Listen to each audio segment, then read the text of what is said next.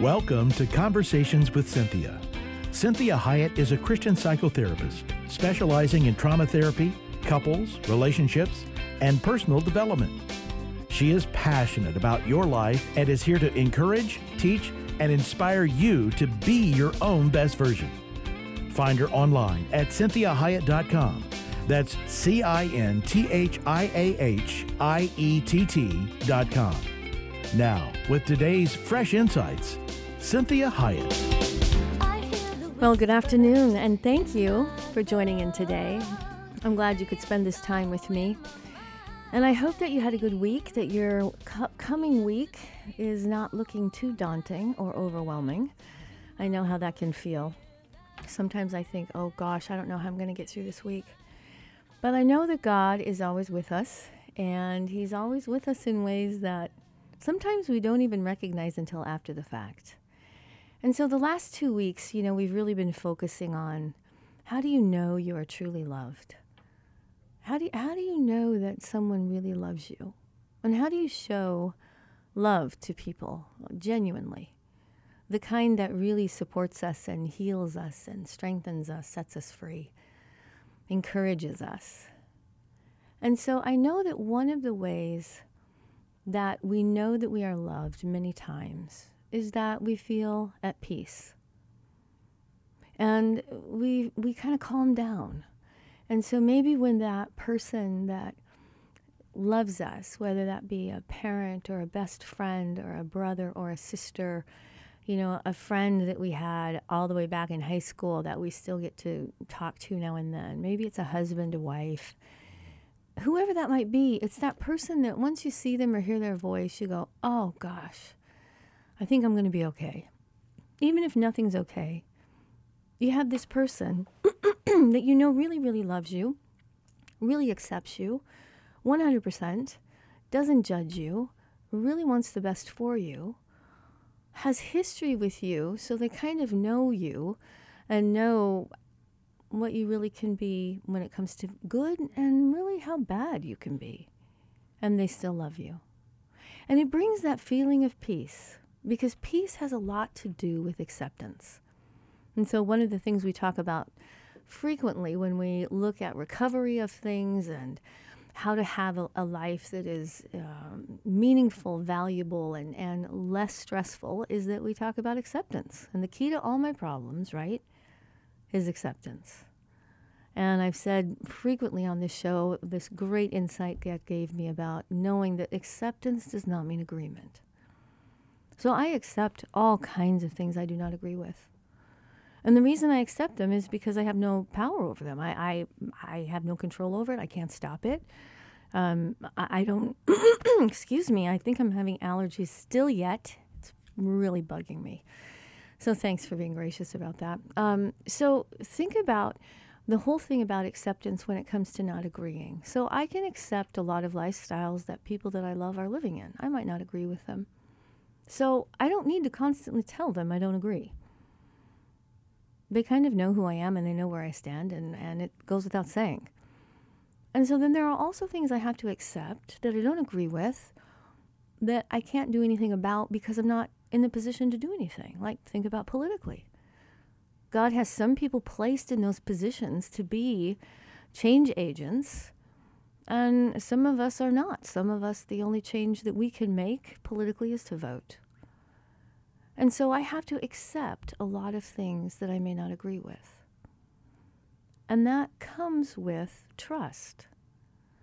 And trust always brings peace. So I want you to think about this idea about God saying to us when he left.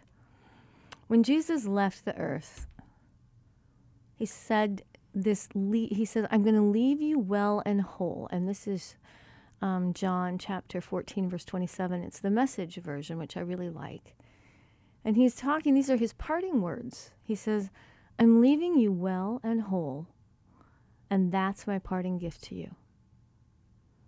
Peace i don't leave you the way you're used to being left feeling abandoned and bereft so don't be upset, don't be distraught. He's wanting us to trust him. He's saying, hey, listen, I know it's not great down here. I know a lot of things aren't working well. I've been here. I've lived here. It killed me. I know how hard it is. So I'm leaving you my peace. And that means I'm telling you things are going to be okay. Even if you can't see it, even if you don't know it, even if you can't even comprehend it, I'm telling you that you can calm down. You can relax. You can rest. Because I am with you always. And so I'm giving you this gift of peace that your trust is solely in me, not in worldly things, not in other people, not even in yourself. So when you trust in me, you can have peace. And we see this with little kiddos, right? as soon as their parents show up, they calm down. Many times they go, Oh, there's mom, there's daddy, right?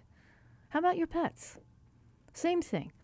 You know, I have this this nice, sweet, sweetest little cat we have ever had. I've never had a, such a sweet little animal. I'm always getting animals that are struggling and needing lots of help. And this little kitty is just the quietest animal I've ever had. But I'm telling you what, she does not want to be with anybody but my husband and myself. I don't know if I've had an animal that is that attached. So I've tried leaving her with my assistants on vacation I've tried having my neighbors come over and maybe feed her when we're gone, and it does not go well. It does not go well at all. To the point that a couple years ago, we were going to go on vacation again, and I just finally said to Michael, You know, can we just bring the cat with us? and so he looked at me, he said, Bring a cat on vacation?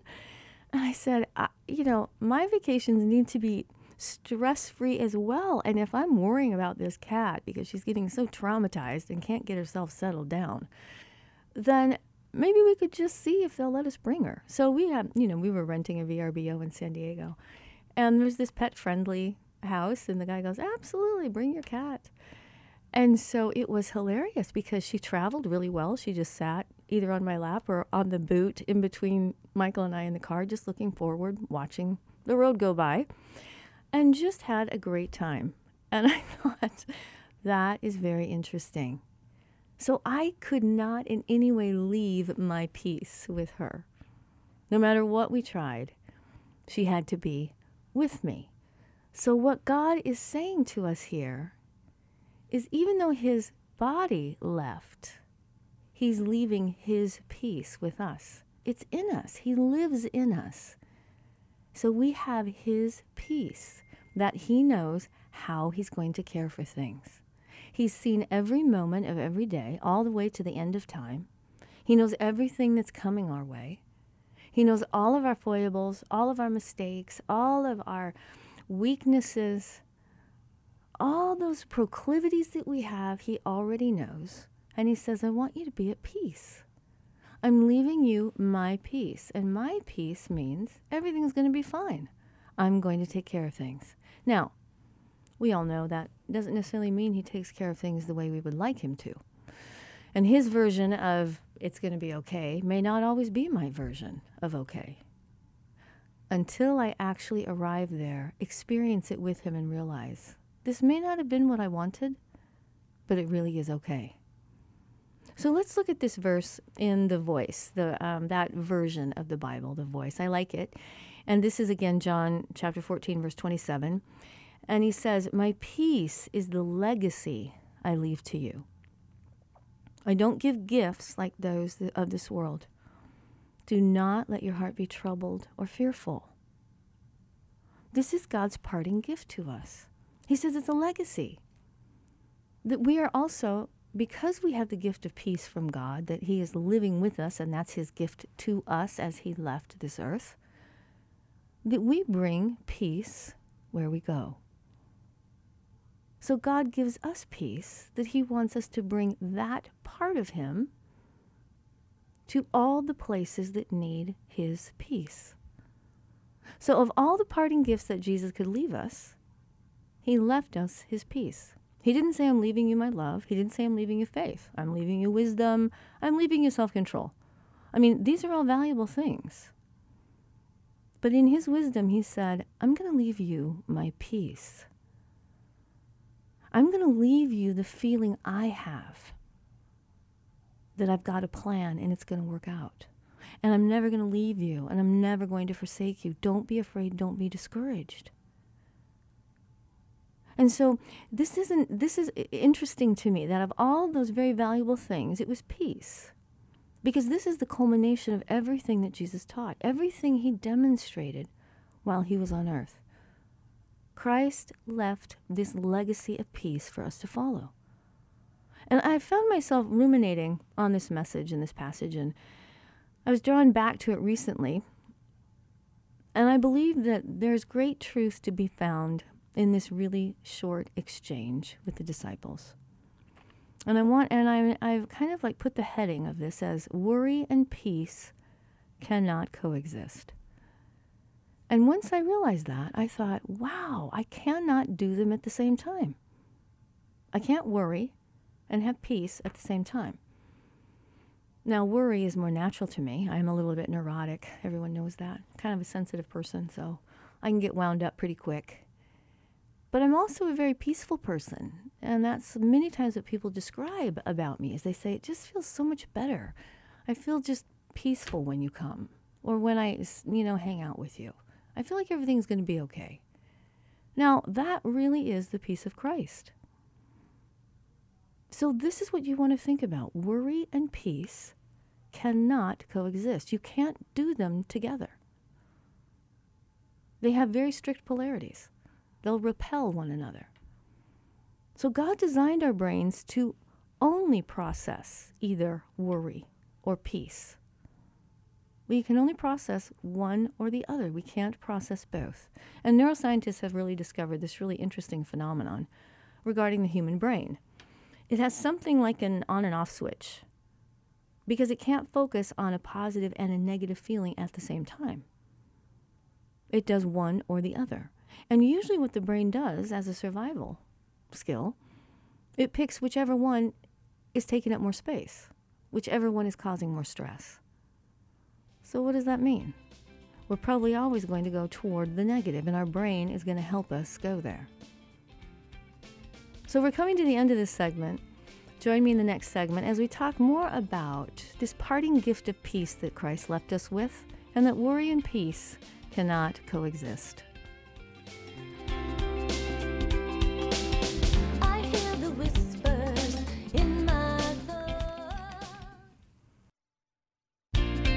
Good afternoon. I'm Cinthia Hiett. You're listening to Conversations with Cinthia.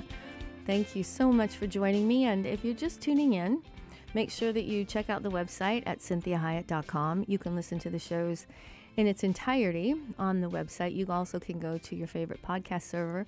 And we are pretty much on, on all of the ones that are mostly used. And so if you have a podcast that you prefer and we're not on that, you can always email me, let me know and we'll see about getting the shows loaded onto the podcast server that you use. So, we are talking a lot today about peace.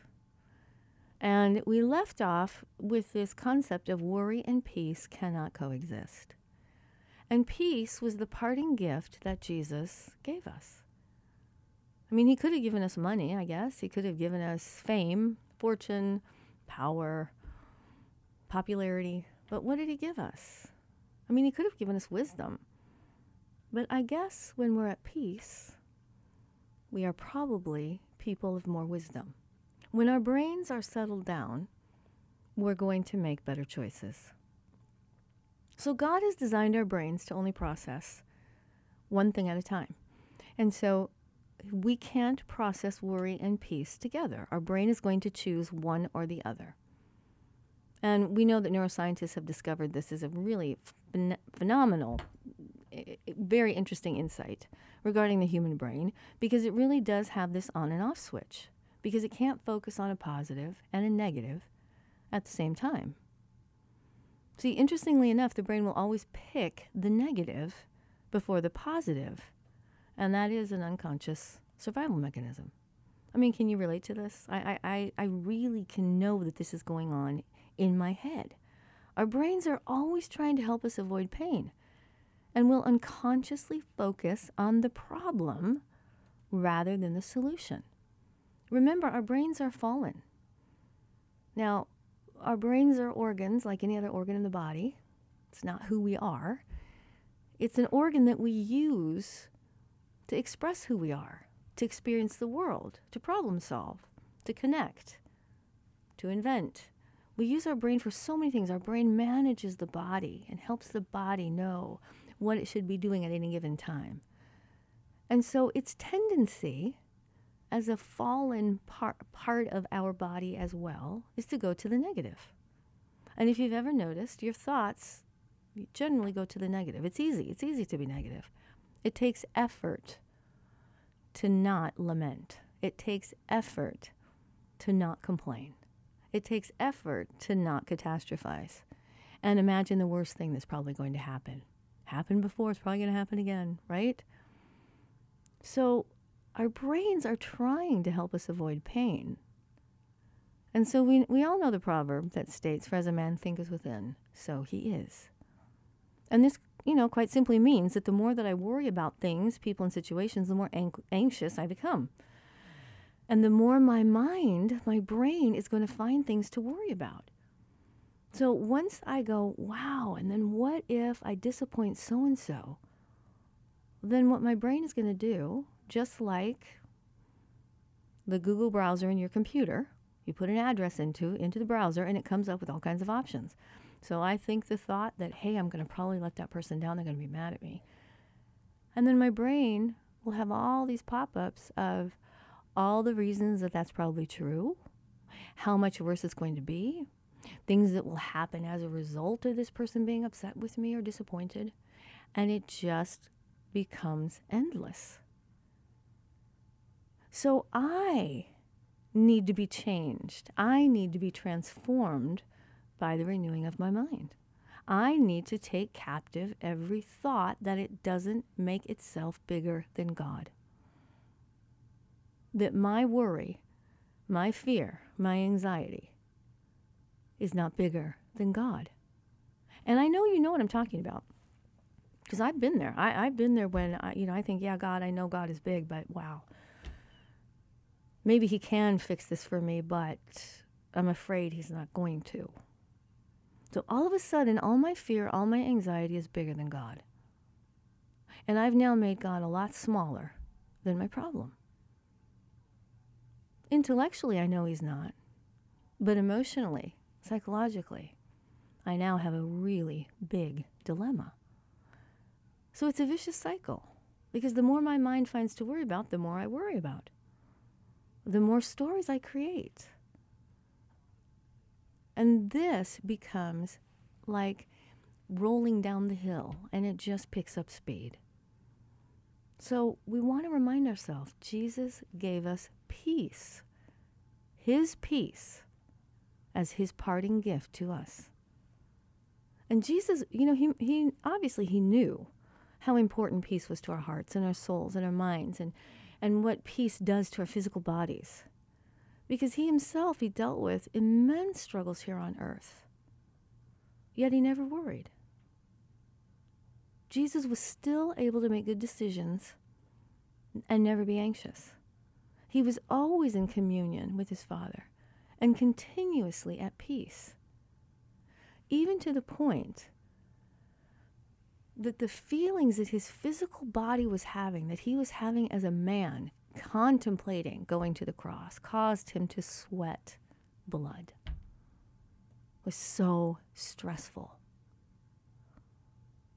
But that stress did not steal the peace he had of knowing he was doing the right thing he knew what he needed to do and no matter how scary it was he had peace knowing he was doing the right thing which helped him not sin ever in the process. So we have to embrace peace in the midst of circumstances that beg for us to spiral into anxiety and despair. It's all about trust. Now, this doesn't mean that we're going to be Pollyanna and pretend like a bad thing is a good thing. Well, God will take care of it, like as if we have no participation in it. That would be absurd. Jesus knew that God was going to take care of things. He still had to walk the path, he still had to walk it out. He still had to face what God had asked him to do, knowing in his gut he had peace that it was right. And it was going to become exactly what God wanted it to be. Once he really was willing to follow hard after God's heart. So it reminds me, all right, of Jesus. In, in, in the words of Matthew chapter 6, he's talking about regarding the lilies of the field and how they are clothed better than Solomon. And he says, You don't even see the lilies wringing their petals, wondering how God will feed and clothe them. And you certainly won't see, like, let's think about this my cat spending a single minute in anxiety thinking I'm not going to feed her. She just knows she can trust that. I've showed her that repeatedly. So think about this legacy of peace. And we need to learn to trust Him. Because what has God ever done that would warrant a lack of trust? Now, the hard thing is we don't always see Him in the beginning, and we don't always see Him in the process or in the middle of what we're going through. And we don't always see him at the very end. But historically, when we look back, we always see him. This is Cinthia Hiett with Conversations with Cinthia. Thank you so much for joining me. We have a half hour more to go as we talk all about the parting gift of peace that Jesus has left with you.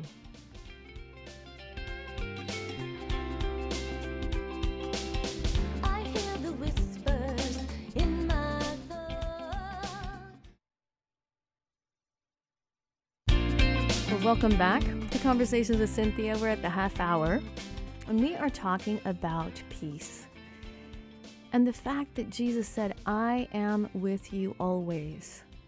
Always, even to the end of the age. And the way that he did that was by leaving us his peace. He said, My peace I give to you. Don't be afraid, don't be discouraged. I will always be with you one of the ways that we can always feel God's presence is His peace. And it's a peace that passes all understanding. It doesn't necessarily always make sense. We say, why do I have peace right now when I shouldn't? See, when we trust in, in our God, that God died on our behalf, that is the level of commitment and love that He has. Think of how we feel about first responders that lay their life down for strangers and we want to honor them. Well, one of the ways that we honor them is we trust them. They tell us what to do. They say, hey, don't move, get down, right? Or they say, hold still. And this is what we want to think about when we understand that Jesus has left his peace, what he feels, his feeling. I mean, have you ever wanted to have somebody else's feelings, right? I mean, there are times when I just go, wow, I, I wish I could feel that confident. Or I wish I felt that happy. Or, you know, I wish I felt that excited or that brave or whatever it is. Lots of times I wish I could like say, hey, could you like give me that feeling? Well, that's what Jesus did. He said, My peace I leave with you. My feeling of peace I'm giving to you. Always. I'm going to be with you always through my feeling of peace. If you seek me, you're going to find me. When you seek me with all your heart, you will find that peace that passes all understanding because I'm in you. And that's the evidence of me. Is you can relax. Even if you messed up really badly, you can still have peace. It may not be fun. Like, think about, you know, Jesus still had peace as he went to the cross, but it was stressful. It was scary, really scary. I mean, that, that, he, he was like, God, really do I really have to do this? Is there any way, other way that we could talk about doing than this? So it's it's really imperative that you understand he understands his humans and how he has made them. So he gives us his peace. Now I left off in the last segment talking to you about my cat, and I hope all of you are animal lovers. I'm very thankful that my um, sound engineer Jeremy is such a cat lover because we share cat stories. And you know, maybe you think that's weird, but if you've ever known a cat, you'll love them. My husband is a dog person until we got this little cat. And he loves this little cat. And I was talking earlier on in the show about taking our cat on vacation because she's just so distraught. And I've never had an animal this distraught. I've never taken animals on vacation with me. But she is the easiest animal I have ever had. And I have had difficult animals, let me tell you. I've had a devil cat right before her that I had rescued. I was willing to take in this Bengal. He was just a menace. He was the meanest animal I've ever owned. He loved me very much, but he was mean. Okay. Beautiful, but mean. So now we have Nala, this sweet little cat that doesn't even barely make a noise. You can hardly even hear her when she comes around. And so both of these cats, Bentley the devil cat, Nala the little sweet, sweet little cat, both trusted me. And it had nothing to do with their behavior. See, Nala's not thinking she can trust Michael and I because she's such a good cat. She belongs to us.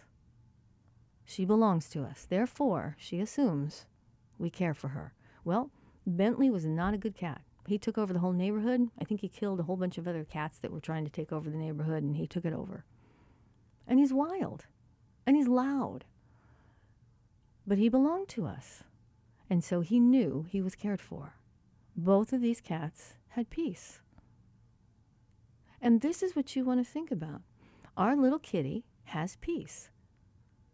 And I uh, one day I was pouring food into the cat's bowl, and I felt the Lord really speaking to me. He said, "Cinthia, you feed and care for your cat every day and night, even though he ben- Bentley is not always a great cat, or even though Nala is always a sweet cat.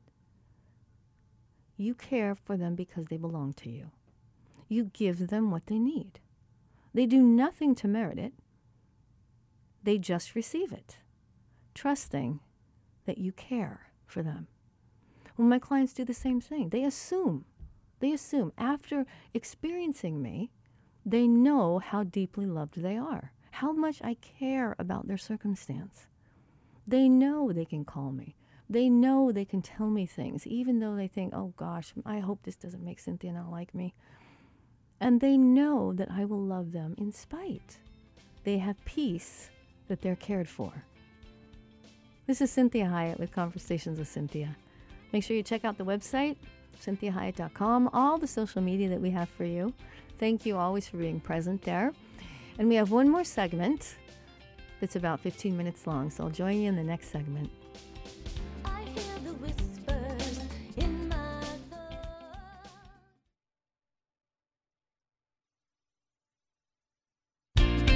Well, welcome back. I'm Cinthia Hiett, your host, and you are listening to Conversations with Cinthia. This is our last segment today, so if you're just tuning in, you can always listen to the show in its entirety on your favorite podcast server, or you can go to the website at cinthiahiett.com. You can also go to 1360 KPXQ Faith Talk Radio's uh, website as well, and we have all the shows loaded um, at that website too. So I'm hoping that you are enjoying this show. I always love to talk about this because peace and contentment and lack of worry is what a gift that God can give us. And so he's wanting us not to worry. He's saying, be anxious for nothing. Don't worry. Now, please know we are not going to be ridiculous, silly people. That doesn't mean we're going to be Pollyanna and pretend like nothing's happening. Concern is different than worry. Focus, different than worry. Responsibility for something is different than worry. Worry has a tendency to feel like its own job. So there's a tendency for us uh, to many times feel like if we're worrying about something, we're actually doing something about it. When it's a waste of time. Worry does nothing. So when we think about what Jesus has done. And that in Matthew chapter 6, 25 through 34, he gives us this whole entire idea of, of this idea of the lilies of the field and how they are clothed better than Solomon. You know, you don't see lilies wringing their little petals, wondering if God's going to feed them or clothe them, right?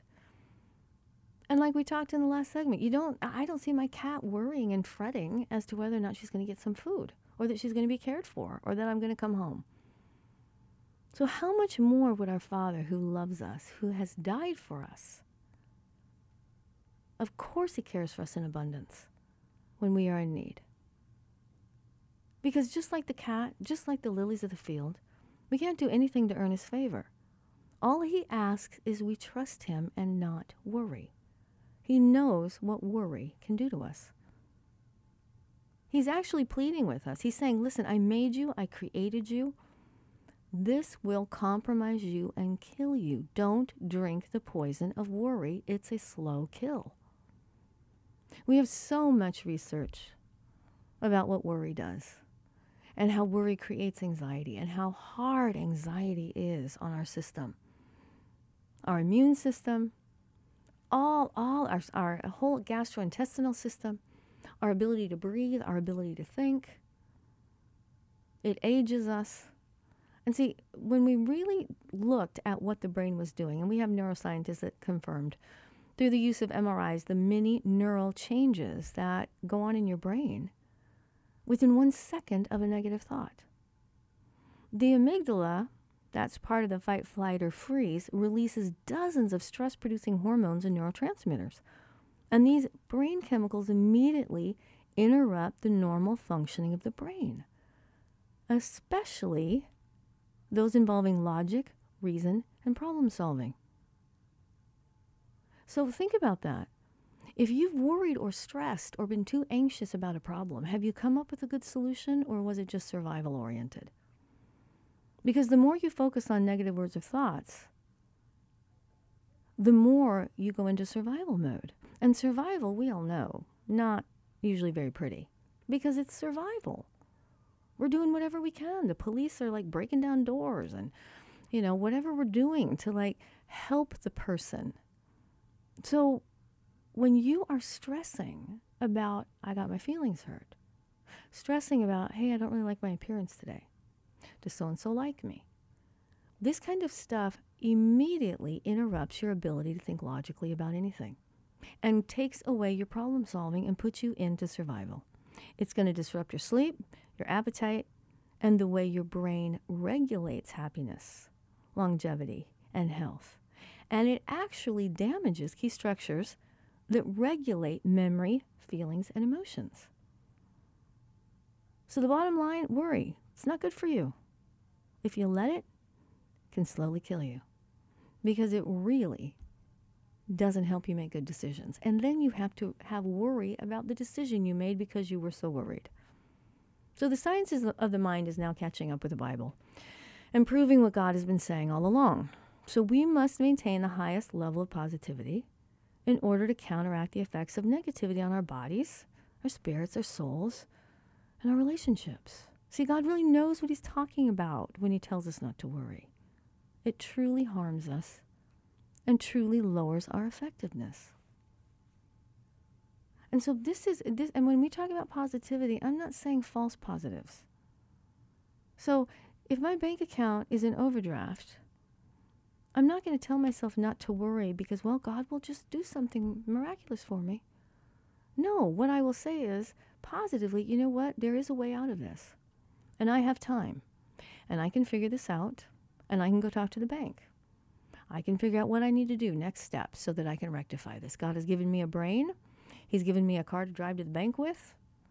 And he's given me enough money to even have a problem, right? So I can't go into overdraft if I've never had money to put in the bank in the first place. So I can find ways to be positive and realistic. So, one way to combat worry is understanding the relationship that we have with our brains. So, you really can talk to your brain and tell it what to do. The same way you talk to your phone and tell it, hey, call so and so. You can even do this with your computer. You tell it where to go. You put an address into the Google browser and you tell it where to go. The GPS in your car. You put the address and it creates a route for you. Well, that's how our brain works. So when you take a moment to just think about the word peace, love, or joy, and you let those meanings settle into your psyche, they have seen MRIs, the brain changes, and they have different colors that light up in all kinds of pleasurable ways, just thinking about these words.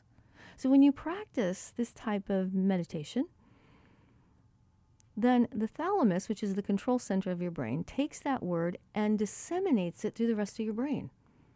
And so instead of you moving into this fi- fight or flight, the survival mode, your brain takes the word peace and it goes straight to the frontal lobe, which is where we talk about higher level thinking. This is where your judgment lies.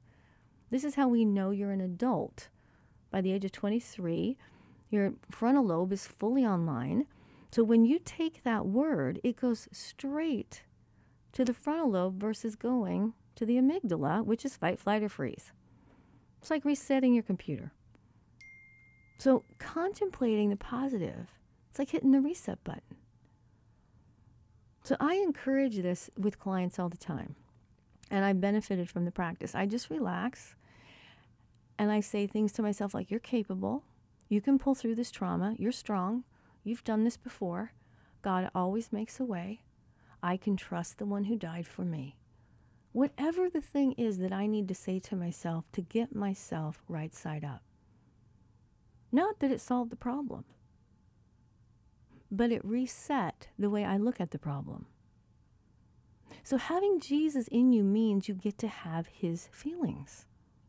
This is not just about knowing you need peace cognitively. He wants you to actually feel it.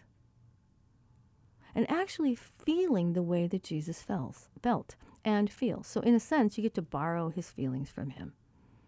So when we're overwhelmed by problems and circumstances, we can look at Jesus and his life and what he has said about his feelings toward us, and we can borrow from him his peace. So this is the my peace I give you. So I want to tell you another short little story. This is an amazing experience I had at the San Diego Zoo. And I was allowed to go backstage and encounter some of these animals. And so I saw a sloth and a leopard and an Alaskan wolf and a cheetah, along with a lot of others. And these animals were really like they were a mere five feet away. And I, you know, I love animals. So this was like a once in a lifetime exper- experience. But it led to this epiphany because you see, the cheetah had this unique buddy that helped him to stay calm and it's a specially chosen shelter dog. Because, see, cheetahs are naturally really, really skittish and wary. And as the program is called, it's Animal Ambassadors, zoologists pair cheetahs with these dog companions that's particularly chosen for their calm demeanors. And I got to see this cheetah sitting next to this dog, and as long as the dog was there, uh, he would look over at his little canine buddy and he would stay calm during the entire interaction of all of us being around this wild cheetah. Because with his buddy at his side, he was able to be at peace. And so, this dog's peaceful demeanor, the dog's calm assurance, and his reassurance was enough for this naturally very skittish wild cheetah to know that everything was good he trusted his friend, the dog. And as long as the dog was good, the cheetah took all his cues from the dog and borrowed from the dog the feelings of being at peace. It's amazing. It's precious. So I'm going to post this picture. So make sure you check out social media because I'm going to make sure we post a picture of this dog sitting next to a cheetah. So it's truly amazing. But we can do the same thing with Jesus if we constantly keep our eyes on Jesus as our buddy and we take our cues from him, we can borrow his feelings of peace when we're not just not feeling it. We can say, you know, if God is good, if Jesus is okay, I'm good. I'm okay. Because he's always good. Everything is going to be all right. It may not be the way I want it, but at the end, God is always going to make sure that I'm okay. And that's the trust that we have. It doesn't mean it's going to be easy because trust is trust is hard. And one saying of mine that I refer to often is that trust. This this is makes sense to me. I hope it makes sense to you. Trust is a word I understand until I actually have to do it. Right? So I know what it means to trust, and I understand it, and I get it. Makes sense to me until I actually have to do it. It doesn't feel like a heavy word until I actually have to put it into practice. So Jesus understands how hard it is to trust. And he wants us to trust him because the peace of God is almost inaccessible if we are not trusting Jesus. So our trust should always be in God, not in ourselves. So my trust starts and stops with God, not with me. I have to learn to trust God with God sized problems as well as the little ones, and the ones that are unsolvable, burdensome, and manageable. Instead of focusing on how and if He will solve them, I need to focus on my relationship with Him and on who He is. That God is beside me, God is in me, God is with me. I can take my cues from God. God's not wringing His hands about my life, He's not anxious. He's not worried that, oh no, I don't know if I can figure this out. Cinthia brought me a problem that's too big. I've never seen this problem before. What am I going to do? Right? So we can accept his peace and be transformed by his presence. So St. Teresa of Avila, she says, let nothing disturb you. Let nothing frighten you. All things pass. God never changes. Patience achieves everything. Whoever has God lacks nothing. God alone is enough. So when we have peace, His peace, we can truly be who He created us to be. So God bless you today. Take your cues from Jesus. Take your cues from God. He loves you deeply. He's there for you and He will help you. He is a very present help in time of need. So join me next week. We're talking more about this. This is Cinthia Hiett with Conversations with Cinthia, and have a blessed week. Thank you, Jeremy, for being just so great today.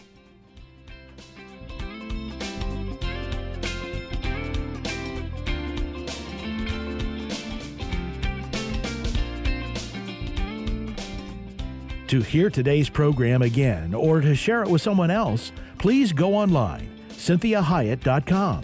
That's C I N T H I A H I E T T dot.